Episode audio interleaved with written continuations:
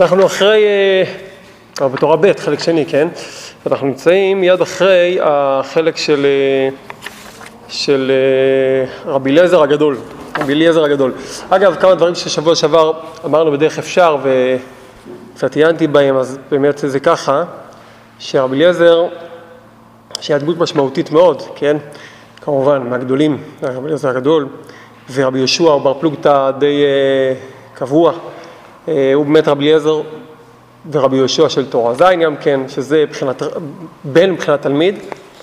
רבי אליעזר גם היה עשיר גדול מאוד, הוא רבי אליעזר בן אורקנוס, כן? הוא היה, הוא היה עשיר גדול. היה, אבא שלו היה הורקנוס המפורסם, שהיה עשיר גדול שהדיר אותו מכל הנכסים כשהוא הלך ללמוד תורה. ואחר כך חזר לו, אז הוא גם היה מסר נפש על אה, לימוד וגם היה עשיר. בסדר? אז אה, מתאים לכל מה שדיברנו. והנושא הזה של הלכה כמותו גם הוא מרתק מאוד, כי בכל מקום הלכה כמותו, וגם כתוב למה. גם כתוב עליו שמדייק מאוד, היה לו דיוק מאוד גדול מאוד, אני לא זוכר את הלשון. בכל מקום הלכה כמותו, כי הוא גם מדייק מאוד והיה אצלו הכל ברור מאוד. אז זה אה, בהחלט משתלם מה שרבינו אמר על הארבע חלקי הדיבור שהוא הוכיח שיש לו. וזה עבדו את השם בשמחה, וקרא שוב פעם, למרות שקראנו, רק נקרא את זה שוב פעם, אל להמשיך שמחה לבחינת עבד, מבחינה מתת. עבדו את השם בשמחה. תעבדו, זה יהיה עבדו מלשון עבד, אבל שיהיה בשמחה. מבחינת ששת ימי החול, וזהו דעו כי השם, שזה המשך, כן, המשך הפרק שם, דעו כי השם אלוקים, מבחינת אחדות הפשוט, שכל השינויים הם אחד, שזה נתגלה על ידי שנמשך השמחה של שבת לששת ימי החול שמבחינת עבד כנ"ל. זהו דעו כי השם הוא האלוקים. מה זה אלוקים? אלוקים זה מידת הדין, זה יותר uh, הטבע, כן? אלוקים הטבע, זה ריבוי. אז השם הוא אלוקים, שם הוויה זה אחדות פשוט. זה גם כנראה קשור למה שמופיע בתחילת התורה, שעל ידי תודה והודאה מכירים אותו יותר יתברך ונעשים יותר קרובים אליו יתברך, נכון? זה מה שמופיע באות ב'. אז זה מסתדר יפה מאוד, עבדו את השם בשמחה, בואו לפניו ברננה, כן? שזה, שזה בעצם ההודיה, שזה בואו לפניו ברננה, ודעו כי השם האלוקים זה המשך, זה על ידי זה. זה מבחינת חנוכה. כי ימי חנוכה ימי הודעה, שהוא מבחינת שעשוע לעם הבא, מבחינת הלכות. שעל זה זוכים לשלמות הדיבור. על ידי התגלות האמת כנ"ל. וזה, וזהו בחינת השמן של נר חנוכה, בבחינת תומך ואורך לאיש חסידיך. שעל ידי החסדים, דהיינו מבחינת ההלכות, נתגלה אור האמת, מבחינת תומך ואוריך, שזה אור האמת. למה ראינו כבר שהיו שואלים באורים ותומים, נכון? זה תומך ואוריך, אז יש תומים ואורים, שואלים מה האמת. אז הם היו, היו גם כפשיטות, אה, זה מה שהיה קורה. היה על, על לב הארון, על לב הכהן גדול היה את החושן, עם 12 שבטים, וכששואלים, אז אה, מאיר האמת, מאיר האמת. וגם כן על הצורה שהיא שואלים היה בצורה שעומד הכהן, עומד הכהן עם הגדול עם, עם החושן עליו, הוא מסתכל בחושן, ומאחוריו עומד מי ששואל את השאלה, אני חושב שזה שניים היו ביחד. והוא שואל והוא מסתכל לראות מה מאיר, איזה אבן מאירה בחושן. אז זה ממש דימוי ברור, ביטוי ברור למה שהרבינו אומר, ששלושת קווי האמת מאירים בריבוע הדיבור. אגב, איך, היו, איך, היה סדור, איך היו סדורים אבני החושן? שלוש על ארבע. שלוש כך, נכון? אז שלוש על ארבע, בדיוק. שלושת קווי האמת בריבוע, הדיבור. הריבוע זה חושן משפט, ושלושת קווי האמת, מראים לך שלושת קווי אמת. זאת אומרת, 12 השבטים, הם בדיוק מבטאים את הרעיון הזה. ו... וזה בדיוק מה שהיו עושים, הם שואלים מה האמת, מה צריכים לעשות, להילחם, לא להילחם, איך, כל השאלות האלה. וזה, כל זה על ידי איש חסידיך, כלומר על ידי החסד. כבר אמרנו שעל ידי החסד מתגלה, מאיר אור האמת בריבוע הדיבור. כן, זה מה, ש... מה שהתברר במהלך התורה. וזה מבחינת השמן, מבחינת אור האמת, מבחינת שלח אורך ועמיתך. כן? אורך ועמיתך, האור הולך עם אמת ביחד. אז השמן שמדליק את האור, לידו נדלק, נדלק האור של הנר, הוא אור האמת. וצריך לתנוס סמוך לפתח, מבחינת פתחי פיך, היינו הדיבור. כי האמת מהיר בדיבור כנ"ל. פתח הוא פתח הדיבור, ידוע גם שהדלת מלשון דלת, דלת זה ארבע, ארבע חלקי הדיבור, דלת אז זה גם השכינה שנקראת ד', ליד הדלת, ליד הדלת חלקי הדיבור, שמים את המנורה שהיא אור האמת, כי ראינו אורך, אורך, אמ, ומיתך. אז זה, זה האור, להאיר את האור האמת לריבוע הדיבור. מבחינת פתח דבריך יאיר. צריכים שהפתח של הדיבור יאיר, ואזי נמשך השמחה של שבת לששת ימי החול על ידי לשון הקודש, שהוא שלמות הדיבור. אה, טוב, תכף נראה את זה, וזה מבחינת חנוכה, חנוק כ"ה, כן, ידוע שזה הצירוף חנוכה, מבחינת שבת, נייחה, זה חנו, שבו מקושר לשון הקודש הוא מבחינת כה, שזה כ"ה, כה תברכו בלשון הקודש, כמו שראינו כבר. כה זה לשון הקודש, כה תברכו בלשון הקודש, אז חנו כ"ה זה לשון הקודש, עם שבת, שבת זה חנו, נייחה, וכה זה הדרך להמשיך את המנוחה והאור של השמחה של שבת לששת ימי החול. והשמחה של שבת מילא ששת ימי החול, שהם גם כן מבחינת חנוכה, מבחינת חנוך. מתת חנוכה, יש לנו כמה הקשרים. דבר ראשון, כי חנוכה באמת זה חולש על ימי, גם על ימי החול, זה תמיד כולל שבת אחת לפחות אם לא שניים, וחנוכה זה כל הימים שחנכו, בעת חנוכת המזבח, אז חנוכה מלשון חנוך, חנוך הנער רבי דרכו, אז חנוך נקרא מתת, נקרא נער, נקרא עבד, חנוך שולט במות החול, ששלטו נזה היא בימי החול, מבחינת זה ינחמנו ממעשינו מצפון ידינו. מה זה זה ינחמנו מעשינו מצפון ידינו? שממשיכים את הנחמה משבת, את הנייחה, את הנחמה, נח ונחמה, הכל מגיע מהשורש הזה שנח ונחם אה, ממעשינו מצוון ידינו, מבחינת שמחת שבת שנמשך למי ששת ימי החול. אז יוצא שהמשכת שמחת שבת למי המעשה היא על ידי לשון הקודש, כבר ראינו שזה קשור להודיה, ויש לזה מספר ביטויים, אחד, האמת מהיר בריבוע הדיבור זה קשור אחד לשני, כי כבר ראינו שעל ידי ששלושת קווי האמת מהירים בריבוע הדיבור, נהיה שלוש וארבע ביחד זה שבע, שבע זה אומר שבת עם ששת ימי המעשה ביחד, עשינו את החשבון של אה, חנוך כ"ה גם כן רומז על עניין של להמשיך את השמחה שמקורה בשבת שבה החנייה והנייך אל ימי החול באמצעות כ"ה שזה הלשון הקודש.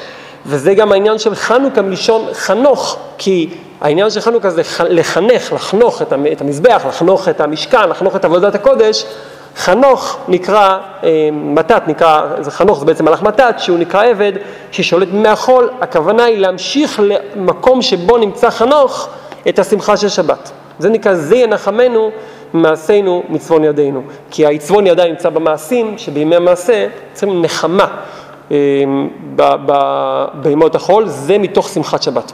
אפשר להגיד שבשבת זה מתבטא כשמחה, בימות החול כנחמה. ככה משמע פה, כי נכון שרואים יש בחינה של עבדו את השם בשמחה, לעבוד את השם בשמחה, לכלול את, את העבודה בשמחה, אבל יש עוד היבט שרבנו הרי משתמש בכמה, בכמה ביטויים פה, אומר לנו שמחה לגבי שבת, אומר לנו נחמה לגבי ימות החול, משמע שנחמה שייכת לימות החול, שבת זה, זה, זה, זה, זה הזמן של השמחה, של השלמות בדיוק, ונחמה זה מקום של, של אבלות מן הסתם, יש אבלות, יש צער, יש כאב, אז הרפואה של הכאב זה על ידי נחמה. כלומר, כשיש שמחה גם בימות החול זה נחמה. זה נחמה על כל היגיעה. כשנסיים את הכל פה, אז נעשה חשבון על כל התורה, אבל כבר עכשיו בואו נעצור רגע ונחבר פה עוד משהו, כדי שלא להחביץ מה שעכשיו ראינו. נכון, זה מדובר על חנוכה, תמיד יותר מאתגר ללמוד על חנוכה כשאתה נמצא דקה לפני פורים, אבל חנוכה ופורים זה נצח ועוד. והחוכמה זה עכשיו להתחבר גם לחנוכה, לא רק אה, עכשיו ודאי אם אתה מתחבר אז אה, זה אמיתי, כי כבר היה חנוכה אז אפשר לשמוח מה שקיבלנו, כן? וחנוכה פה עובדים ביחד הרי, זה שני רגלים, אז, אבל העיקרון של חנוכה נמצא כל הזמן, זה לא כמו ש... כדרכו של רבינו, חנוכה אה, זה חנוכה, אבל חנוכה נמצא כל יום, האור של חנוכה כשעושים את העבודה הזאת. מה העניין של חנוכה? לפי, פה יש לנו סגירת מעגל, כי רבנו בונה את כל התורה על ימי חנוכה, ימי הודיה. פה הוא רק עכשיו מחבר אותנו לחנוכה. עכשיו אנחנו נתחיל להבין דברים אחרונית, אה, וכדאי לעשות סקירה קצרה רק על הקטע שראינו שם. רבנו שם אומר בתחילת התורה, ימי חנוכה הם ימי ההודיה, כמו שכתוב, וקבעו שמונת ימי חנוכה, אלו להודות ולהלל. וימי ההודיה רבנו אומר, זה שעשוע עולם הבא. הוא מסביר לנו כי עיקר שעשוע עולם הבא זה להודות ולהלל לשמו הגדול, יתברך ולהכיר אותו, כמו שראינו כבר, ועל ידי שמכירים אותו יותר קרובים אליו. ולעתיד לבוא יישאר רק זה. ואז הוא מכניס באות ב' את המושג הלכות, נכון? זה כל העניין, שחידוש הלכות והולדה מנקל, ובאות ד' הוא מגיע לעניין של תודה והודיה, אז מאיר אור האמת בריבוע הדיבור. ראינו כבר את כל הבחינות, אז יש לנו ביד אה, כמה דברים שאפשר כבר לחבר אותם. כשרבנו מדבר עכשיו, וזה בחינת חנוכה, ואז הוא חוזר כי ימי חנוכה, ימי הודיה, אני אומר עכשיו בסוף התורה, כמו שראינו עכשיו, שהשבוע העולם הבא, בחינת הלכות, שעל ידי זה זוכים לשלמות הדיבור, בעצם הוא כולל פה את אות א', ב', ג' וד', כן? במשפט הזה בעצם, שעכשיו קראנו, כלולים ארבע, ארבע אותיות הראשונות בתורה אמ, ב', כן? אז הוא אומר, זה בחינת השמן של נר חנוכה, ומה הוא מסביר לנו מה זה השמן, ומה העניין של לשים את החנוכיה בפתח, ומה העניין של להדליק את נר חנוכה. אז חוץ מהעניין של להודות, עצם הפעולה, המצווה של היום, שזה מצווה של להדליק את הנרות של חנוכה, זה בעצם הביטוי של מה שמופיע באות, באות ד', על ידי, כשזוכים לבחינת תודה הלכה, על ידי זה נתגלה אור האמת מהיר בדיבור, נכון? זה בדיוק מה שרבנו מתאר, כי כשמדליקים את החנוכיה, שבחנוכיה, חנוכיה, בחנוכיה יש לנו שמונה, אבל במקור כמה היה בית המקדש? היו שבעה, כן? זה, זה בעצם המנורה של המקדש היא שבע, שזה שב, בדיוק כמו עכשיו, שלוש וארבע. אז למה יש בחנוכיה שמונה? אה? למה שמונה? מה? לא, למה? שמונה... לא, יש לנו חוץ מהשמש. חוץ מהשמש, יש לנו שמונה. אז למה שמונה אבל פה? כי לפי התורה, אני אומר, לפי התורה פה, מה הסיפור של השמונה? צריך להיות שבע לכאורה, כן? אין לנו מספר שמונה פה, יש לנו שבע, יש לנו ששת ימי החול שבת. מה? השמונה היה בגלל... למעלה מהטבע. כן, זה בכלל, כי זה למעלה מהטבע שמונה. אבל אני אומר, סתם בקשר למושגים של התורה, ראינו כבר את המספר שבע פה. לא ראינו שמונה בתורה הזאת. ברור שהטעם למה שמונה זה ידוע, אבל למה, לפי התורה למה, למה שמונה? כאילו התורה, הרי רבנו מלביש את זה על, זה לא, לא, לא התייחס לזה, כן? אבל ודאי שרבנו פה מן הסתם מרמז את העניין. אמ, אפשר להציע מתוך, מתוך הדברים. שבע זה שלוש וארבע, זה כל הזמן מופיע, נכון? שלוש, שלושת קווי האמת, ריבוע הדיבור. ראינו את זה אה, בטח רמז עכשיו לגבי החושן, ראינו את זה בשלמות השבוע עם השבת, ראינו את זה, כל הבחינות. אבל בואו לא נשכח שיש שתי תקופות בתורה ב'. תקופה אחת זה תקופה שהיא, אנחנו עדיין לא שם, זה שהשואל הבא זה לעתיד לבוא. יש את היום, איך עושים את העבודה היום. היום יש לנו שבת ימות החול, זה מה שיש לנו. לעתיד לבוא, אז כל זה יקרה. כל תורה ב' חלק שני אומרת, אה, איך אפשר כבר היום, בזמן הזה, להמשיך את ההערה של העתיד לבוא. אבל יש עתיד לבוא, נכון? יש עתיד לבוא. אז המספר 7 הוא היום החיבור של שבת עם ימות החול, שזה מעין העולם הבא עם העולם הזה. זה עבדו את השם בשמחה, זה המקסימום אפשר לעבוד את השם בשמחה. זה בחינת עולם הבא. זה, למרות שלא כתוב את הלשון פה, איך אומר? לא יודע, בחינת, כן, בחינת של עולם הבא. זה ימי הודיה. זה לא עתיד לבוא שזה לא ימי הודיה, אלא אז זה יהיה תודה והודיה בלי סוף. היום זה ימי. בימי הודיה אפשר להמשיך אור מעתיד לבוא, לכן זה ניכר בשמונה. כי היום בזמן הזה זה שבע. חנוכה מיוחד בכך שהוא ימי הודיה, הוא כובש את הימים של העולם הזה, והופך את זה לימי הודיה. שוב, זה לא ימות החול, זה לא יום שבת, זה ימי הודיה, זה מספר אחר, זה שמונה. זאת אומרת, חנוכה הוא יום שבו מקרינים אור מעתיד לבוא לתוך העולם הזה. כשעושים את זה, אז בעצם אפשר כל, ה... כל השנה לחיות את השבע הזה, את האור של השבת למות החול. אבל חנוכה עצמו זה המקור. חנוכה צריך לשקף את העתיד לבוא, אחרת, אחרת למה הוא מקור? למה הוא הסיפור פה? כי הוא באמת מבטא את האחד למעלה מכל זה, הוא ה... כי אם יש לנו את שמות החול שבת, אז יש את העתיד לבוא, שאז זה למעלה מהמספר. למה הרבנו הזכיר, היה צריך להזכיר את זה, כשהוא דיבר על העתיד לבוא, היה צריך להזכיר את השמונה. זה יש לעיין, כן? למה רבנו לא הזכיר את זה מפורש? כבר לומדים מהכללים, שיש דברים שרבנו לא מלביש ובפי הכללים צריכים להוציא מתוך זה את ה... זה נקרא חידושים שמשאיר לנו מקום להתגדר, בעיקר להתגדר בה, לפי היסודות שלו למצוא מה, מה, מה, מה יכול להיות הדבר. זה בדרך אפשר, יש לעיין בזה עוד, אבל בדרך אפשר, אפשר להבין למה דווקא השמונה הזה, גם הוא הרי התעלם מזה, לא דיבר על זה. אמ, טוב, עכשיו לגבי, רק נסיים עוד משפט אחד לגבי העניין שראינו פה, כבר הוצאנו שבוע שעבר כמה נקודות למעשה, ועוד נוציא בעזרת השם, אבל פה דובר חזק מאוד על נקודה של להאיר את פתחי הפה, שזה העבודה של נר חנוכה, להאיר את אור האמת. אז אם נעתיק את זה עכשיו לדבר שלא נוגע דווקא ישירות לחנוכה, אלא בכלל, מתוך מה שרבנים אומר לחנוכה, אתה רואה שמטרת הדלקת הנרות של החנוכיה זה כדי לעשות את האבוידה של תורה ב', בעצם להאיר את אור האמת לריבוע הדיבור. זה מה שעושים, עושים את החנוכיה, שהאור של השמן הוא נקרא אור האמת, לריבוע הדיבור. מה קרה בנס של חנוכה?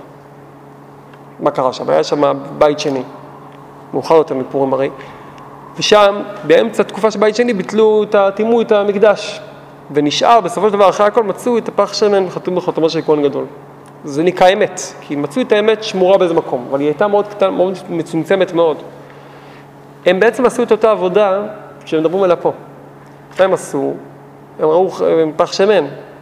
בטבעי הם היו צריכים להמתין עם הפח שמן ולא להדליק את החנוכיה. לא להדליק את המנורה של המקדש. לקח שמונה ימים להכין הרי שמן טהור, תחכה. מה הם עשו? הם חדרו לזמן הבלתי אפשרי הזה, והם כן הדליקו את המנורה על סמך זה, לא על סמך כלום, על זה שהם פשוט הדליקו, יש לך אמת, תדליק אותה. מה הם זכו? לנס. אם הם, לא, אם היו מחכים לא היה קורה כלום. הכל היה בסדר, פשוט לא היה לנו חנוכה, זה הכל. הכל היה בסדר, לכאורה, מה היה קורה? זה אסון היה קורה. תחכה שמונה ימים, תכין שמן, היה אפשר להכין. כמו שהם עשו, הם הכינו בסוף שמן, הם עסקו זיתים, לקחו את הזיתים האלה, קדשו, עשו בטהרה. שמונה ימים התהליך, הם, אה, כל הסדר הטהרה שצריך, והם היו מפיקים שמן טהור כמו שהם עשו. בסוף היה להם שמן, אחרי שמונה ימים היה להם שמן אה, מספיק, לא צריכים את הנס יותר. בזכות זה שהם קפצו ועשו מיד, נוצר נס. הנס הוא הסיפור. זה שדלק המנורה זה לא, זה לא העניין שעליו שמה דגש. הדגש מתברר למפרע, הוא עצם העובדה שנוצר נס, זה, זה הנס, הנס זה שהיה נס, זה מה, ש, מה שנשאר לנו זה הנס.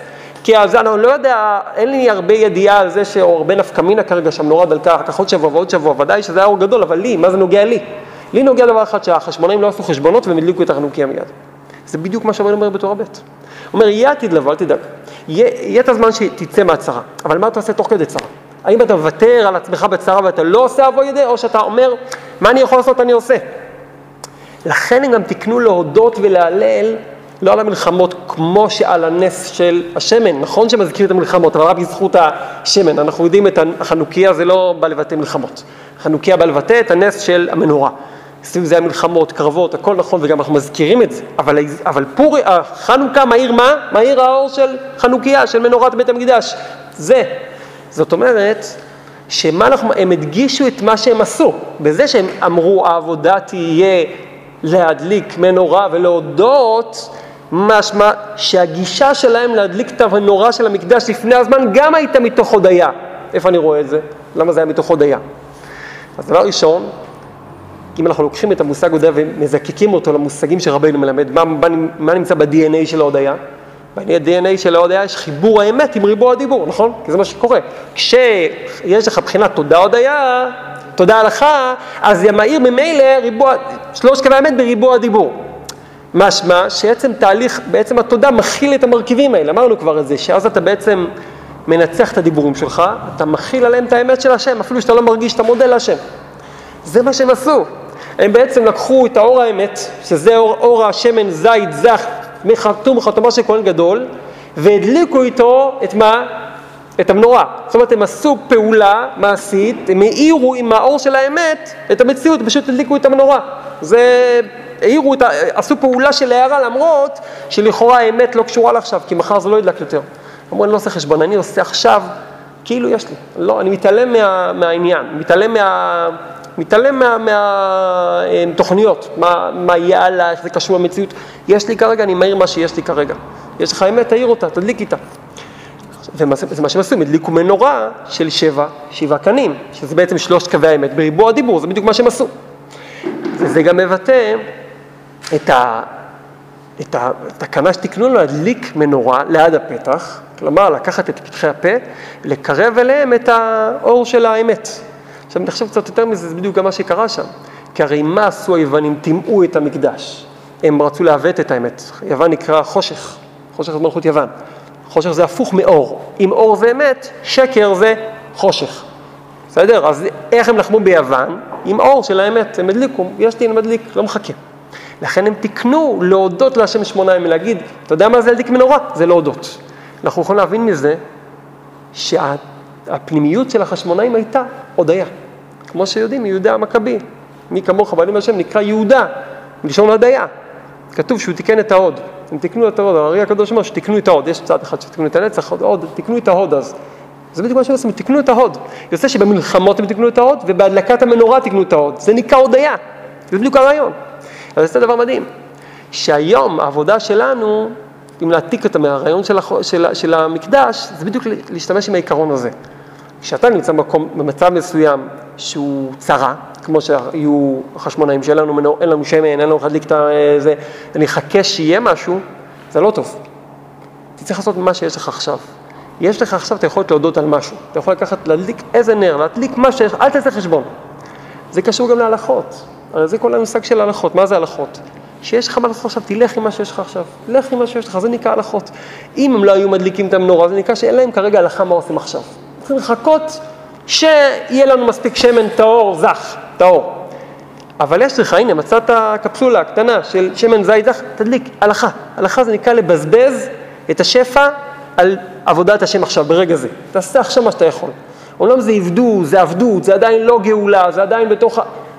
כתוב שהם הרי, היה להם יותר, הם העשירו, הם שדרגו את זה, התחיל מעץ, הלאה, אחר כך הם עשו מתכת, עד שעשו את זה בחזרה מזהב, נכון? התחילו את מה שהיה להם, כן? ככה כתוב בזה, נראה לי שזה היה בתקופת החשמונאים, בהתחלה מה שהיה להם, אחר כך, יותר מאוחר הם העשירו, עשו את זה מזהב, את המנורה. מה שהיה, מה שיש להם אני עושה.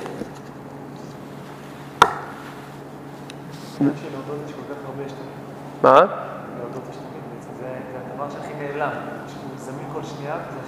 הכי נסתר. הכי. כי אנחנו מחכים שהמצב יהיה מתאים להודיה, שיהיה לי מספיק שמן להודות, שיהיה לי על מה להודות, שיהיה לי טווח, כאילו מה אני עכשיו, אני חכה שה- שהישועה תושלם. אומר לך, לא, אל תחכה שהישועה תושלם. חנוכה היה בגלל שלא חיכו שהישועה תושלם. הם לא חיכו לזה, הם עשו פשוט מה שיש להם. אבל אולי תתקע איזה, אתה יודע, לא נעים, אז מה, חכה, מה עכשיו יהיה לך חור שבע ימים? לא, לא עושה את החשבון הזה. אני, זה מה שאני יכול. טוב, מן הסתם יש פה עוד מה לחדש, וראוי עם כל מי שיש לו רעיון, אדרבה. אה, גם קורא לזה פה חנוך כ"ה, אה, הסוד של חנוכה, חנוך כ"ה, ידוע שזה הרי הרמז שם. אז הם, הם, זה מה שקרה בפועל, הם נחו מהמלחמה, כתוב שהם הם לחמו כל אותו חודש עד שהם הגיעו לכ"ה בחודש ואז הפסיקו להילחם. אז כשהם נחו, זה אחת מהמלחמות שלהם, אז הם קבעו, ככה הרמב"ם מביא. זאת אומרת, הם נחו בכ"ה, חנו מהמלחמה, זה כפשוטו. היה להם מלחמה, איך שהם פסקו מלחמה, הם התחילו, עשו מיד את העבודה הזאת. זה כבר מלמד אותנו מה שראינו לפני כן, איך מאירים את האור של שבת לימות החול. כשהם נחו במלחמה, עדיין הכל היה זרוי, שטח זרוי קרב, זה היה מקום, איך נראה בית המקדש, תחשוב איך הוא נראה, סקנדל. הם לא חיכו. איך שהוא נח, הוא המשיך את הקדושה שבת. כלומר, יש לי מנוחה, מיד אני עושה עם זה משהו עבודה, לכבוש עם זה את ימי החול. זהו ויהי מקץ שנתיים ימים. מקץ היינו סוף, בחינת הלכות, שהם שעשוע הבא, שהוא בסוף. אז רבנו פה קושר את השעשוע הבא לסוף, פעם ראשונה בתורה שבכל אופן בגלוי רואים את, ההקשר הזה של סוף, זה ודאי לא מופיע פעם ראשונה, כן, כבר נראה, אבל שים, לשים לב לזה, וזהו שנתיים ימים. כמאמר חז"ל, במסכת חגיגה, על האי בר בעירה עבדך דיומא, שהיה מצטער שהוא הולך חצי שנה לצד אחד, חצי שנה לצד שני, ובינתיים נמצא בישיבה יום אחד. אה, מדהים, אה? חצי שנה ללכת כדי להיות יום אחד בישיבה. עד שדרש לו רבי יוחנן, ואותי יום יום ידרשון, שיום אחד בשנה חשוב שנה. זה היפוך, אגב, של המשמעות. אותי יום יום ידרשון זה נקרא כל יום צריכים לדרוש את השם. אומר רבי יוחנן, לא, יום אחד בשנה חשוב שנה. זה מדהים, כן? מה זה אומר בעצם? אומר רבי יוחנן, זה בדיוק הרעיון, זה שניהם מושמעים ביחד. אם יום יום דרשון, זאת אומרת שהקדוש ברוך הוא מתייחס לימים, הוא לא מתייחס ל- לסריות, כאילו שבוע, שבועות, אני רואה שנה, אומר, הקדוש ברוך הוא רואה ימים. אז יום אחד חשוב, כמו שנה, למה? אבל למה? כי הרי כתוב במקום אחר, לא יודע אם זה הקשר לפה, אבל אפשר להגיד כרמז, יומו של הקדוש ברוך הוא, כמה זה? אלף שנה, נכון? אלף שנה. אצל הקדוש ברוך הוא הזמן הוא זמן אחר לגמרי. אצלנו היחידת זמן הכי קטנה שיש בה מחזור שלם זה יום. לא שעה, יום, זה מחזור שלם.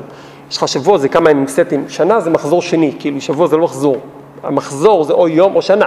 יום יש לך את התנועה של אור וחושך, בשנה יש לך תנועה של, אה, של שמש, נכון, יש לך גם חודש תנועה של ירח. אז יום אחד בשנה חשוב שנה, יום לשנה הרי, יש המושג יום לשנה, כן? יום לשנה. יום ושנה עובדים ביחד. זה בקטן, זה בגדול. כן, פה יש תנועה של שמש וירח, וגם בשנה יש לך שמש וירח. ירח בחודשים, שמש ב- במעגל של הימים. כל הימים של השנה, כל, ימ, כל ימות החמאס זה מעגל של שנה. כל יום הוא תנועה של שמש וירח באור וחושך, כן? יום ולילה. אז אומר לנו רבי יוחנן, באותה מידה שכל יום צריכים לדרוש את השם, צריכים להחשיב כל יום, כל יום כשנה שלמה. מי שמחשיב יום, יום, כל יום כשנה, יכול לממש את כל ימות השנה עם יום אחד, בשנה שקראו שנה. ולמה זה חשוב לנו? אז זהו, אותי יום יום ידרש, שיום אחד בשנה חשוב שנה, וזהו שנתיים ימים, מבחינת הימים שנחשבים לשנים על ידי לימוד ההלכות, מבחינת יום יום ידרשון כנ"ל. מה הפירוש? ומה הפירוש הפסוק על פי התורה לא זכינו לשמוע? זה, מרילת אומר, לא, לא זכינו לשמוע את גמר פירוש הפסוק, אבל יש לנו עד עכשיו מן הסתם ביד משהו כבר, לא? מה רבינו רוצה להגיד פה בקטע הזה? הוא אומר, ויהי מקץ שנתיים ימים, מקץ זה, זה סוף, זה מדובר על העולם הבא, שיש העולם הבא. שנתיים ימים זה שיום, שיום חשוב שנה על ידי לימוד הלכות. למה יום חשוב בשנה על ידי לימוד הלכות? אז לפי פשוטו, כי אותו בר בי רב דחד יומא הלך חצי שנה ברגל להגיע אליו בישיבה, למד יום, חזר חצי שנה. הרבה אומר שהוא למד הלכות, כי זה מה שלמדו, זה מה שלמדו, הלכות. כאילו, היום זה מחולק, בעצם הגמרא הייתה, בית מדרש זה ללמוד הלכות. הגמרא נוצרה מתוך בירור הלכה, לא, אין גמורה והלוכה, זה היום קוראים לזה ככה. היה הלכה, זה מה שהיה. הגמרא הייתה אמצעי לבירור ההלכה, זה כל הסיבה של תורה שבעל פה. לדעת מה התורה שבכתב רוצה, מה המשניות התכוונו, בשביל לדעת את ההלכה. אומר רבנו, בעצם מונח פה, שכשאדם הולך ללמוד הלכות, אז הוא יום אחד הופך לשנה. איזה חלק בתורה זה משרת? בתורה שלמדנו. אה?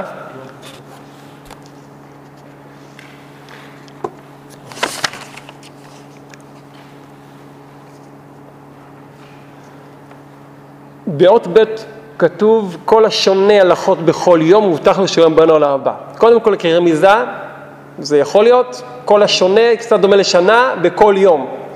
זאת אומרת, יש, קודם כל ברמת הרמיזה, כל השוין הלוכס בכל יום, אז שנה ויום הולך ביחד, שונה, שנה, אולי כרמיזה לפחות. זאת אומרת, יש מצב שאתה שנה ביום, אבל העיקר זה מובטח לו שהוא בא לעולם הבא.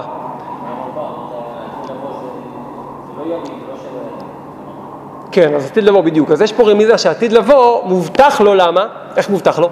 כי אם הוא עשה פעולה היום של לימוד הלכות, כבר יש לו שייכות לעולם הבא. אז גם כן כבר רמיזה לעניין שיש דרך לממש עולם הבא בעולם הזה, איך? לימוד הלכות. איך אני יודע? כתוב שמובטח לו, אם מובטח לו, זה לא שהוא יזכה על ידי זה למה שמובטח לו. כלומר, חייב להיות ש, שהוא עושה בפעולת לימוד ההלכות היום, כל יום, פעולה שכבר משייכת אותו לעולם הבא. עולם הבא, ודאי שהוא, זה, זה כבר תורה אחרת שהרבן אומר, גם פה אפשר להבין את זה לפי התורה הזאת, שזה ביטול הזמנים, זה מעבר, מעל הזמן. אז אם אתה רוצה לקחת במימד הזמן היום לבטא מה שמעל הזמן, אתה אומר יום הופך לשנה, זה, זה ביטול לממד הזמן בעולם הזה, כי אפשר לבטל את זה לגמרי, אבל הרעיון הוא שאם אתה, אם יום הופך לשנה, אז הזמן הוא כבר לא הזמן של העולם הזה, הוא הופך להיות משהו אחר, עניין אחר לגמרי. כל הימים זה הרי הפרטים הקטנים, אם כל יום הופך לשנה, אתה יכול להבין שזה באמת, זה, זה ממד זמן מסוג אחר לגמרי, זה ביטול הזמנים בערך שלנו בכל אופן, זה הביטול של ביטול הזמנים. יכול מאוד גם להיות פה רמז, רמז אחר שבכלל, הכל מתחבר ביחד, אבל הרמז פה הנוסף, שקשור לזה כמובן, זה שכל התורה בעצם מצפה להגיע לשם. מה התורה הזאת עוסקת? איך יוצאים מהמיצר? מה המיצר הכי גדול של האדם? יום-יום. זה יקרא יום באזל, זה יום, אה, יום כזה, יום כזה. מה, מה, הרי במעגל השנה יש לאדם ימים טובים, ימים, ימים פחות טובים, יותר טובים. אבל יום זה דבר שיכול ליפול לאדם, יכול לאבד את היום הזה, חלילה. וזה נקרא צרה. צרה זה מצוקה שמתלבשת לך על יום מסוים. על יום. יש יום שהוא תקוע, כי זו יחידה הכי קטנה של זמן, אז זה נופל את הצרה. היא תופסת לאדם את היום, גונבת לו את היום שלו. כשאדם לומד, לומד, הלכות כל יום, אז בעצם, מה הוא עושה? הוא ממשיך את האור של השעון לעולם הזה, אז בעצם הוא יוצא מהצרה. הוא לא נעול ביום הזה, אמנם אני עובר עליי מה שעובר עליי ביום הזה, אבל אני לא שייך רק ליום הזה. היום אני מייצר משהו שהוא שייך למעגל זמן הרבה יותר גדול. תחשוב, תחשוב אפילו במשל הגשמי על אדם שעוסק בפרויקט רציני שמאמין בו. הוא משקיע בו המון, ועובר לו יום שכל כולו הוא תקוע באיזה משרד, מבזבז זמן, אבל הוא יודע שהיום הזה במשרד צעקו עליו, ביזו אותו, לא משנה מה שעבר, אבל הוא אומר, היום עשיתי פגישה משמעותית מאוד. תכלס לא קיבלת שקל, אבל היום עשיתי, פרצתי דרך למשהו, אני אראה את זה במעגל היותר גדול. אדם כזה, אומר, מה, מבחינתי אני לא חי את הרגע הזה, הרגע הזה, אני, זה, זה הצורה שאני מממש את, ה, את, ה, את המעגל הגדול של החיים שלי, אני יודע שעכשיו פעלתי משהו שישפיע על כל החיים שלי, ישפיע על, על ממדים אחרים לגמרי. זה הלכות, זה בדיוק המושג הלכות, הלכות מצד אחד מצטמצם לפרטים הכי קטנים, וזה חייב להצטמצם לפרטים הכי קטנים, כי הלכות זה הדרך היחידה להביא את רצון השם לנקודה ספציפית כאן ועכשיו. זה הלכה, מה הלכה אומרת? איך מתנהגים פה? איך מתנהגים פה? איך מתנהגים פה? זאת אומרת שאתה לוקח את רצון השם הגדול ומצמצם אותו. וזה שאתה מצמצם את רצון השם הגדול לכאן, אתה מרחיב את כאן והופך את זה כלי שרת לרצון השם גדול מאוד. אתה אומר, אמנם אני אדם קטן, אבל היום שניתי הלכות. היום נגעתי בעולם הבא, היום עסקתי ברצון השם.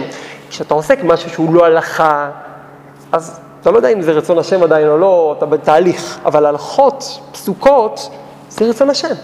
זה רצון השם, ברמת הפשט קודם כל, זה רצון השם, כך הוא רוצה שתתנהג, כך הוא רוצה שתלך. עכשיו זה תתחבר יופי לכל הסיפור הזה של בר, בר ברב דחד יומא. הוא הולך והוא שורף שנה בשביל יום, אבל אנחנו אומרים הפוך. היום שלו גדול כמו שנה, ומילא כל השנה מוצדקת. הרי ברור שכשהוא הלך חצי שנה הוא הלך הרבה ימים, הוא, הלך, הוא שרף המון ימים. איך יום אחד יכול לפתור את כל ימות השנה חוץ? איך, איך זה יכול להיות? זה בדיוק התשובה. הוא הלך, הלכות, מלשון הליכה, הוא הלך כל השנה, הוא הולך, הלכות, זה מה שאומרים, הלכות, הוא הלך כל השנה, אז אם הוא הלך כל השנה כדי ללמוד יום אחד, יוצא שכל יום הוא עסק בהלכה. כי זה מה שהוא עשה. הוא ידע שהוא צריך להגיע לבית מדרש לברר את ההלכה.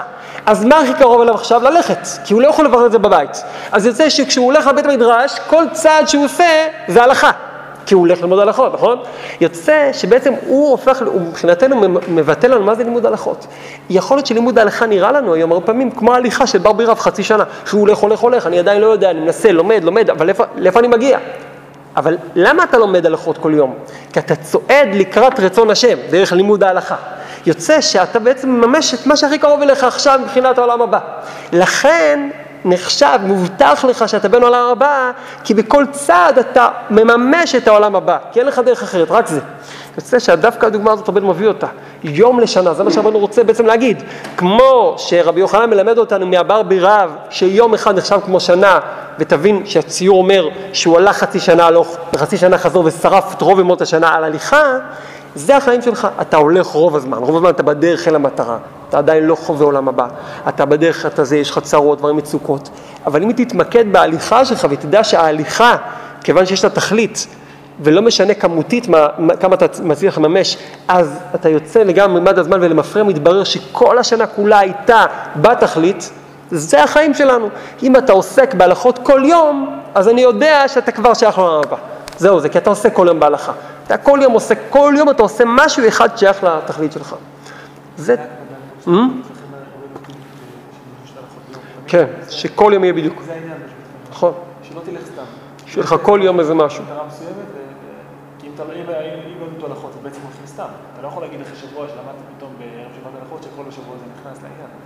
כל יום עשית צעד של היום הזה, נכון, נכון. כל יום בירור, כל יום בירור אחד, כל יום בירור אחד. וזה בעצם הודיה. מה זה הודיה?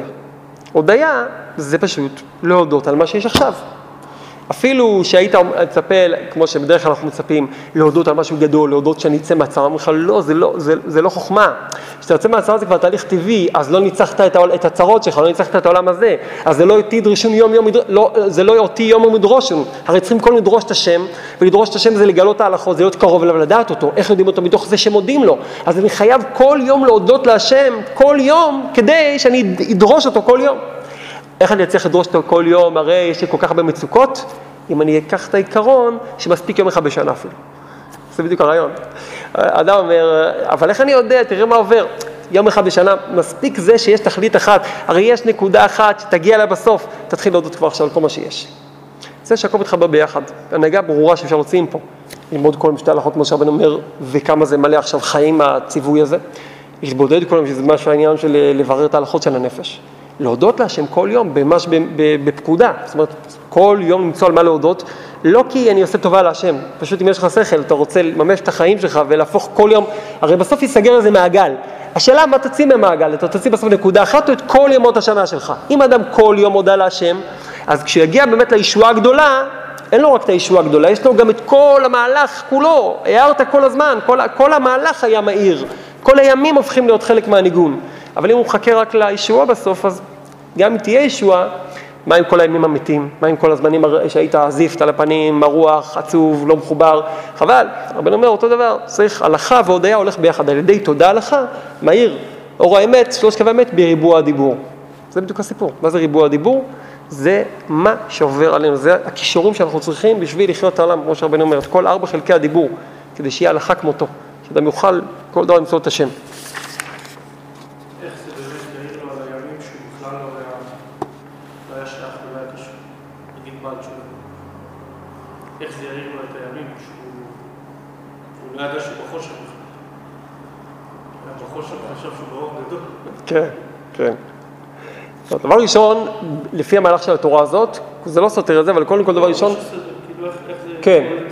או, זה 25 גם את זה, אבל קודם כל מה שאומרים זה שאדם עושה כל את העבודה, אז כל הימים שהוא עשה בהם את העבודה, אפילו בלי הערה, הם מעירים לו. זה, הפשט הראשון. הפשט זה שכל יום שאדם הודה עליו, הוא למד בהלכות, אפילו אם לא היה בו שום משמעות כביכול, ולא היה לו ישוע, רק הודה על איזה משהו, כשהוא יגיע לישועה הגדולה, אז הכל יאיר. אבל, בדרך הוא הודה כל הזמן. כי הוא הודה כל הזמן, בדיוק. זה הפשט. שלא הודה. או, זה שלא הודה, בפשטות, אנחנו לוקחים את המהלך פה, תוך- מנסים להקיש את זה גם לכזה ציור.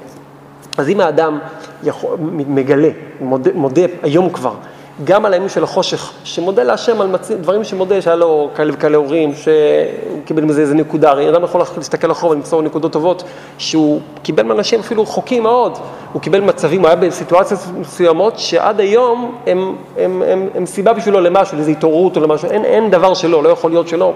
אז בעצם הופך את כל הימים לבחינת בר ברב אחד יומה. בעצם מגלה שכל מה שהוא הלך עד היום היה בשביל להגיע לנקודה של האור. כי מבחינה מסוימת כל אדם הוא בעל תשובה כל יום ביחס ליום אחר.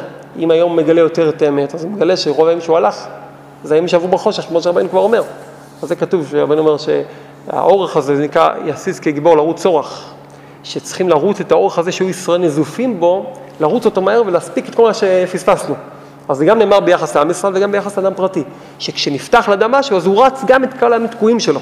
אז פה זה יוצא מאוד יפה, כשאדם מוצא על מה להודות, גם על הימים שעברו בחושך ולמצוא איך גם שם השם בעצם הדריך אותו על ההשגחה פרטית, הציל אותו מדברים יותר קשים, חסך ממנו דברים יותר חמורים, או שגרם לו להכיר דברים, או לשמוע דברים, ולקבל הקדמות מסוימות שהיום הן מגיעות לידי מעשה. אז הוא מתקן את הימים האלה. כשאדם רק מתנתק מהימים האלה, אז הם בעצם רודפים אותו באמת, כי הם לא, הם לא מגיעים לידי ביטוי, אז זה בעצם שאלה על עצמו, איפה אתה נמצא, מה, מה קורה פה, זה הדמים ששוטפים את הלב, ממש הדמים, הדמים העכורים ששוטפים את הלב, כי הם רוצים תיקון, הם רוצים תשובה. אז למרות שזה לא הפשט פה, אבל זה מתאים מאוד, כי זה תשובה, זה עניין של הודיה, כל הדברים הולכים הרי ביחד. זה נפלא ביותר, גם עם ישראל שם, בתוך הגלות, ברגע שהדליקו את המנורה, פתאום אתה לא זוכר, לנו בכל אופן, מבחינה הסתכלות אה, היסטורית, אנחנו רואים את חנוכה כ... משבצת זהב בתוך התקופה של בית המקדש. זה לא מה שקרה, כאילו חנוכה הייתה, היה עוד נס, אבל סביבו היו הרבה מאוד אה, טרגדיות רוחניות. אבל כיוון שהיה נר חנוכה ועוד היה, הכל תוקן, ובעצם יש לנו רצף, בית שני, באמצע חנוכה, ואנחנו יודעים שכל ההתגברות של היוונים, בסופו של דבר נוצחה על ידי החשמונאים שתיקנו את זה, קבעו הלכות. אז זה החיבור של הדברים עד פה, יש ל- כמובן מה שאפשר עוד לעיין, מה השעה עכשיו? נקרא עוד קטע או שאנחנו... בוא נקרא עוד קטע, כן. אנחנו רוצים להגיע גם כן לחבר את הכל בפעם אחרת, אז בשעה שהלב בצרה, גם הריאה בצרה. כי הריאה היא קיום הגוף, כי הריאה מקיימת הליכה לבנה וממשכת הלחלוכית להגוף. כי הגוף יש לו תנועות שהן מייבשים הגוף, כי התנועות מייבשים, ועל כן עיקר הקיום על ידי הריאה שממשכת לחלוכיות. פה רבנו מוסיף עוד משהו, הוא דיבר על לב בתחילת התורה, ופגשנו את הלב הזה כמה פעמים, פתאום מדובר פה גם על ריאה. והריאה הופכת להיות זאת ששומרת את הגוף שלא יתייבש, צריכים להבין איך זה קשור. ושמן, כן? או, רגע, לפני כן, כשהלב בצרה, שאז הדמים עולים ושוטפים על הלב, אזי הלב- ואזי הלב דופק בדפיקות גדולות, אז הריאה מנשבת נשיבות גדולות, ואזי מתייבש, מתייבש הריאה. זה מתייבש הגוף, חס ושלום. רבינו הוסיף פה עוד פרט לצרה, בהתחלה הוא דיבר איתנו שהלב דופק כדי לזרוק את הדמים, אבל הוא לא דיבר על ההשלכה של הריאה, רק פה הוא מזכיר את זה עכשיו, כן?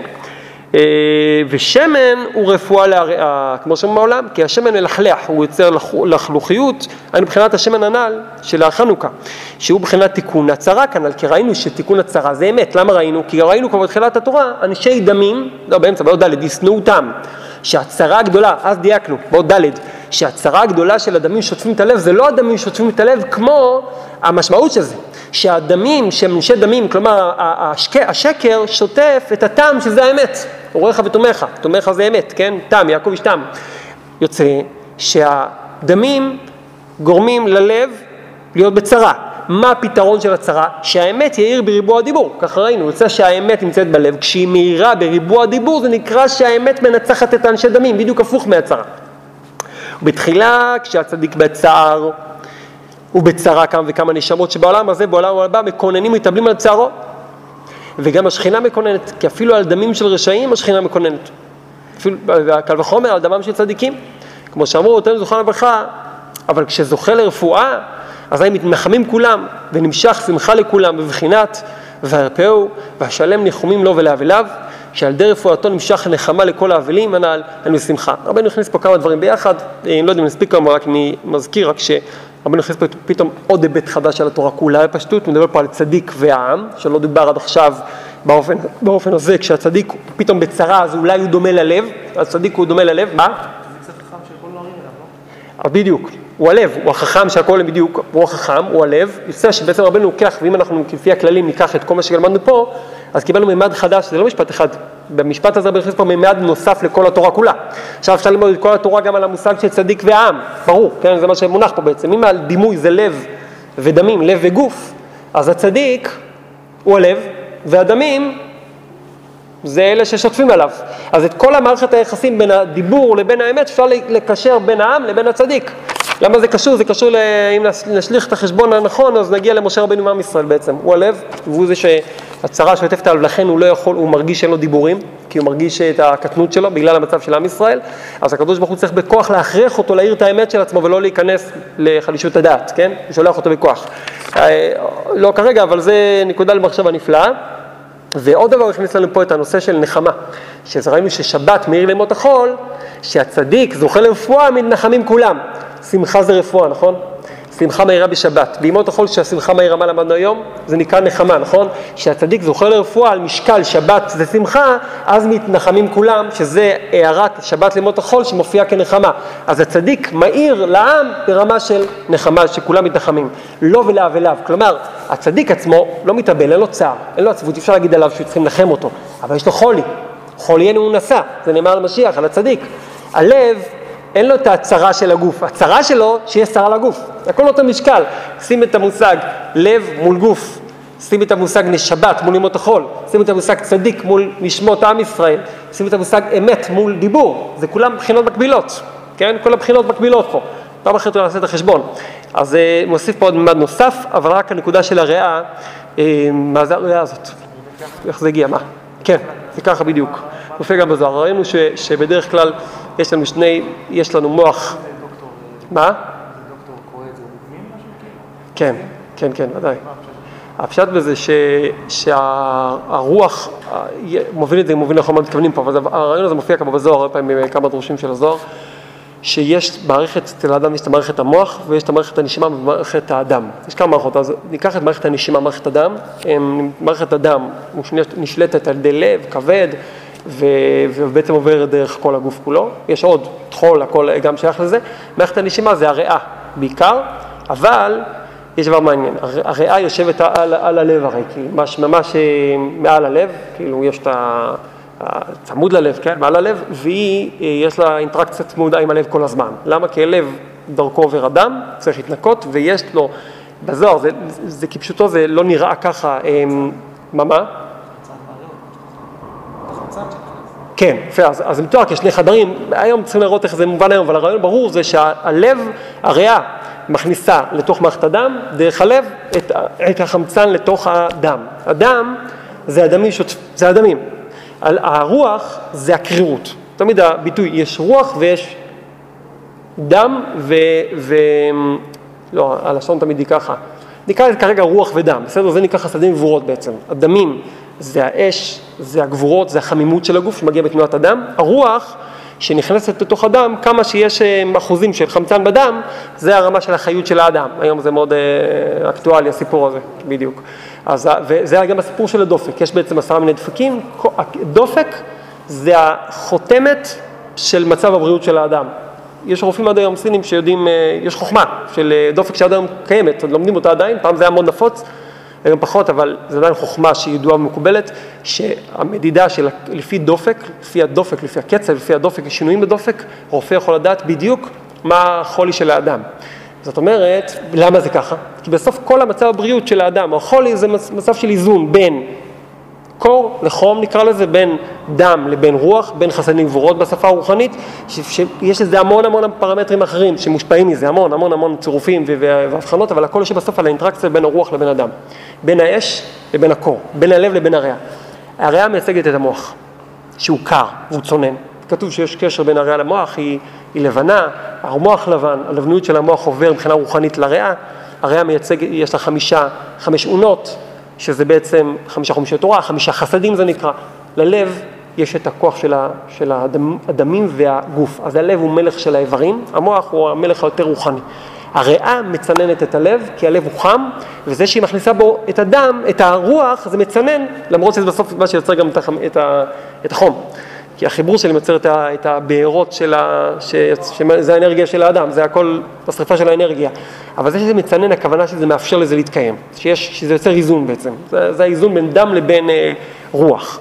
מה שהרבן מתכוון, שהלב היה יכול לשרוף את כל הגוף, כמו שכתוב בתיקון הזוהר, אילולא כנפי הריאה שלו יושבים על הלב. זה לא כפשוטו שהלב היה שורף, אלא בלי הריאה, הלב לא היה, לו, לא היה קיום, החמימות, הדינים, הצמצום שבדמים היה משתלט לחלוטין. איך זה קשור למהלך של התורה הריאה? בפשטות זה קשור לעניין של ההלכות. כי ריאה זה תורה. והריאה, למרות ששוב פעם, צריכים לעיין בזה עוד, יש לנו חמישה, כן? התורה הקדושה, כמו שכתוב, שיש, אה, הרבה מדמה את זה, יש את היולדת שמצטנות ירחותיה, הדמים עולים, כדי לא להתאבלד. אותו דבר בהלכות, יש את הצמצום של הכסף, נכון? כדי להחזיק תלמידי חכמים, ואז יוצאת הלכה. מה זה הלכה? הלכה זה פתרון לדמים, הדמים זה הצרות, השאלה, וההלכה זה מה ההלכה אומרת. התורה זה חמישה חמישי תורה, זה הריאה. היא חודרת ללב ובעצם מתרצת אותו. עכשיו זה יוצא טוב מאוד. מה זה תהלוכות הדמים? תהלוכות הדמים זה שאדם נושא עליו את כל החומרים, עם הרוח שזורמת בתוך מחזור הדם. יוצא שכשהלב דופק דפיקות גדולות, רבנו מתאר מה קורה, הריאה צריכה להיכנס למצב הרבה יותר אינטנסיבי כדי לצנן אותו. העבודה של הריאה מייבשת את הריאה. מה? נשיבות גדולות. אז לפני כן, לפני נשיבות גדולות, הלב כשהוא נמצא בצרה, רבנו לא כתב איך אפשר לפתור את הצרה. אתם זוכרים בתחילת התורה, רבנו אומר, כשיש צרה אז כולם מתכנסים לחכם לקבל עצה. כמו כן מתקבצים כל אדם ועולים על הלב לבקש עצה. ואז שוטפים על הלב, ואז הלב בצרה ודוח הגדול. לא די שהוא דואג בעצמו, גם יש לו את הצרות של הזה, של האדמים, ואז הוא דופק דפיקות גדולות לנענע מעצמו, להשליחם עליו. ואחר כך כשיוצאים מהצרה, שמתם לב? הוא מדלג. הערנו את זה אז, אז הערנו את זה, שיש פה איזה בעיה, כי רבנו מדלג בכוונה על קטע, למה אתה לא מסביר מה, מה, איך פותרים את הבעיה של הלב? אז אמרנו צריכים לעיין, ואמרנו עוד דבר, שרבנו מתמקד שם במשהו אחר, הוא מתמקד בתממש את מה שקורה כשאתה יוצא מהצרה כדי לפתור את הצרה, נכון? עכשיו רבנו משלים פה את התמונה, הוא מוסיף עוד פרט שהוא לא אמר אז, מה הוא אומר לנו? שם. להקדים את זה. להקדים בדיוק, להקדים את ההודיה כדי לפתור את הצרה. את הישועה. עכשיו צריך לשים לב, יכול להיות שיש פה עוד משהו, יכול להיות שזה משקף את זה, אבל פה רבנו מוסיף עוד פרט. שהיה חסר, וזה בדיוק משלים, כמו חתיכה בפאזל שהייתה חסרה, זה החתיכה חסרה. כשהלב בצרה, אז הוא דופק דפיקות גדולות, נו מה ההשלכות של זה רבנו אז לא אמר, עכשיו הוא כן אומר. הוא אומר, כשהלב דופק דפיקות גדולות, אזי הריאה מנשבת נשיבות גדולות, ואזי מתייבש הריאה, ואז יכול להתייבש הגוף לגמרי. מביא אותנו עד הקצה, כן? אז הוא מביא את הרפואה, ושמן הוא רפואה לריאה. מיד, ממשיך אחר כך, שמן רפואה לריאה, כמו שאומרים בעולם שהשמן מלכלך. כלומר, רבנו לוקח אותנו עכשיו עד הקצה. למה אז הוא לא לקח אותנו? כי הוא לא דיבר על זה. אז הוא רצה להביא את העיקרון של תודה והודיה, מה קורה כשיוצאים מהצרה. עכשיו אומר בוא נלך, אחרי שכבר אתה יודע את הסוד של התורה, בוא נלך עכשיו עד הסוף, בוא נלמד מה קורה. כשהלב בצרה, הריאה בצרות צרורות, היא מתייבשת. מה קורה כשהיא מתייבשת? הגוף מתייבש, כי היא אמונה על הזרמת הלכלוכיות שמקורה במוח. מה הפתרון של הריאה? שמן רפואה לריאה. עכשיו הכל יוצא נפלא, נפלא, נפלא, נפלא. כי מה זה שמן? זה אור האמת, נכון? שמן זה אור האמת. כך ראינו לפני כן, רבי אומר שלח אורך ומתך, שמן, כן, בקטע הקודם. יוצא, קודם כל שזה מה שקרה בחנוכה. היה צרה גדולה ללב, מזה נוצר גם בעיה עם הריאה, שזה בית המקדש, לא משנה עכשיו מה נשווה לזה, למה נשווה את זה, אבל הצרה הייתה שהגוף התייבש, עם ישראל מתייבש לחלוטין. מה היה הפתרון? שמן רפואה לריאה. הדליקו שמן, אז דבר ראשון, יש רפואה לריאה, נכון? זה מוזר, למה הם הדליקו את השמן? פה יש לך פתרון. הם ידעו שזה הרפואה. זה, זה, בעצם בסוף, לוקחים תרופה, לוקחים תרופה דבר ראשון. אבל יש לך בעיה, עם ישראל מיובש לחלוטין. נכון, אבל מה הבעיה? שהלב, יש צרה בגוף. הצרה גורמת שהדמים עולים על הלב. הלב, במקום לפתור את הבעיה, הופך להיות בצרות צרורות. הריאה מנסה לצנן אותו, מתייבשת בעצמה, ואז הגוף מתייבש, שזה, זה וידוי הריגה, כן? הגוף בצרה, אז הדמים עולים ללב. הלב אמור לפתור אתה סוגר עליו, מגיע הריאה, היא אמורה לפתור את הבעיה של הלב, זה חד גדי כזה, כן? בסוף הלב, הגוף עצמו נמצא בצרה גדולה. אז מביאים שמן כרפואה על הריאה. זה נקרא להאיר את אור האמת בריבוע הדיבור. אור האמת זה שמן, ריבוע הדיבור, מה זה? הריאה, הרי הדיבור יוצא מהריאות, אדם מוציא את האוויר דרך הקנה, נכון? הריאה של האדם, יש שם ארבע חלקי הדיבור, רוצים לראות איפה נכנס פה החמש, אבל יש פה ארבע חלקי הדיבור יוצא מהריאה, אז הדיבור אמור לפתור את הבעיה, רוח, רוח מעלה לו, זה דיבור. איך אני יכול לדבר? צריך שמן, אי אפשר לדבר בלי לשמן את המערכת. זה אור האמת מהיר בריבוע הדיבור. אבל איך עושים את זה? אומרים תודה. כמו שהם הדליקו את החנוכיה בלי לשאול שאלות, הדליקו את המנורה, שפכו שמן, שמו את המנורה ליד, ליד הפתח, פתח דברך יאיר. כשאדם מודה, הוא משמן את הדיבור שלו. הוא בעצם ממשיך רפואה לריאה, הריאה יודעת לפתור את הבעיות של הלב, הלב פותר את הבעיות של הגוף, וכל אחד גדיה הולך בכיוון ההפוך עכשיו, בכיוון המתוקן. במקום שהדמים ילחיצו את הלב והוא ילחיץ את הריאה שתשרוף את הגוף, תגרום לגוף להצטרף, הריאה מקבלת רפואה, מתקנת את הלב, מתקנת את הדמים, ואז אדם יוצא מהצרה. סוגר את המעגל שאמרנו. עכשיו בנו דלג, אז הוא אומר, בוא, בוא, בוא ניגש לבעיה, אתה בבעיה הרי, אז בוא ניגש לצייר הפתרון. תחשוב מה קורה כשהגוף יוצא מהצרה, הדמים הולכים כסדר, זה המצב האופטימלי. יופי, אז תעשה את זה עכשיו. איך? תשתמש בשמן, אור אמת. לכן רבנו נחבר את זה ישר לצדיק. הצדיק בצרה, בצע, בצער ובצרה, כמה נשמות שבעולם מקונים מתאבלים עליו. כי הצדיק נקרא לב, התיקון הזה אומר, הנשמה נקראת לב, והאיברים שלו זה נשמות ישראל. הנשמה זה, זה השכינה זה הצדיק שהשכינה שרויה אצלם. אז אם, אותו דבר פה, הצדיק הוא הריאות, הוא הריאה, הוא אמור להביא את הפתרון, הוא, הוא בראש המערכת, הוא מייצג את המוח, הוא מייצג את השורש של, ה, של הרוח חיים, רוח חיים אצלו. כשיש צרה לצדיק, זה בעצם אומר, זה כבר תופעה זה סוף התופעה, זה בגלל כל מה שעם ישראל גורם, גורם נוצר צרה אצל הצדיק. אז כמה נשמות מתאבלות, כל הגברים תלויים בצרה גדולה, כיוון שהריאה לא יכולה לפתור את הבעיה, הצדיק נמצא בצרה. כשיוצאים מהצרה, כמו שדילג על זה, אז, כמו שאמרנו דילג שם, אומר, כשזוכה לרפואה, אז הם מתנחמים כולם, נמשך שמחה לכולם, והרפאו, והשלם ניחומים לו ולאבליו. פה רבי נכנס לתמונה הרפואה. כמו שהשמן הוא רפואה לריאה, נמשך רפואה לצדיק, שהוא סוד הריאה, ועל ידי זה כולם מתנחמים, אז יוצא שאנחנו יכולים לתפוס את שתי קרנות בקרנות המזבח. העבודה למעשה זה תודה והודיה, כדי לעשות את זה צריכים התקשרות לצדיקים. על ידי התקשרות לצדיק, שהוא מבחינת, הוא, הוא השורש, הוא המקור, כשאדם מקושר לצדיק מאמין בו, ובעצם מיישם בפועל את מה שהוא אומר, אז ממשיך אפשר אולי, האמת שאפשר לעיין בזה יותר, שבזה עצמו לא נמשך רפואה לצדיק. כי כל הרפואה של הצדיק זה שבעצם משתמשים עם העצה, ממשיכים את תור האמת לריבוע הדיבור. בעצם מקרינים, משתמשים השמן בעצם. בדיוק, הבעיה אצלנו, מה זה רפואה של הצדיק? בגלל, זה הוא עוונותינו הוא נשא. כשאדם משתמש עם תודה והודיה, אז נמשך רפואה לצדיק. ואז אנחנו מתנחמים. זה החיבור בין שבת למות החול. יש עוד לעיין. יכול להיות שתיים, זה שתיים שמונה. יפה.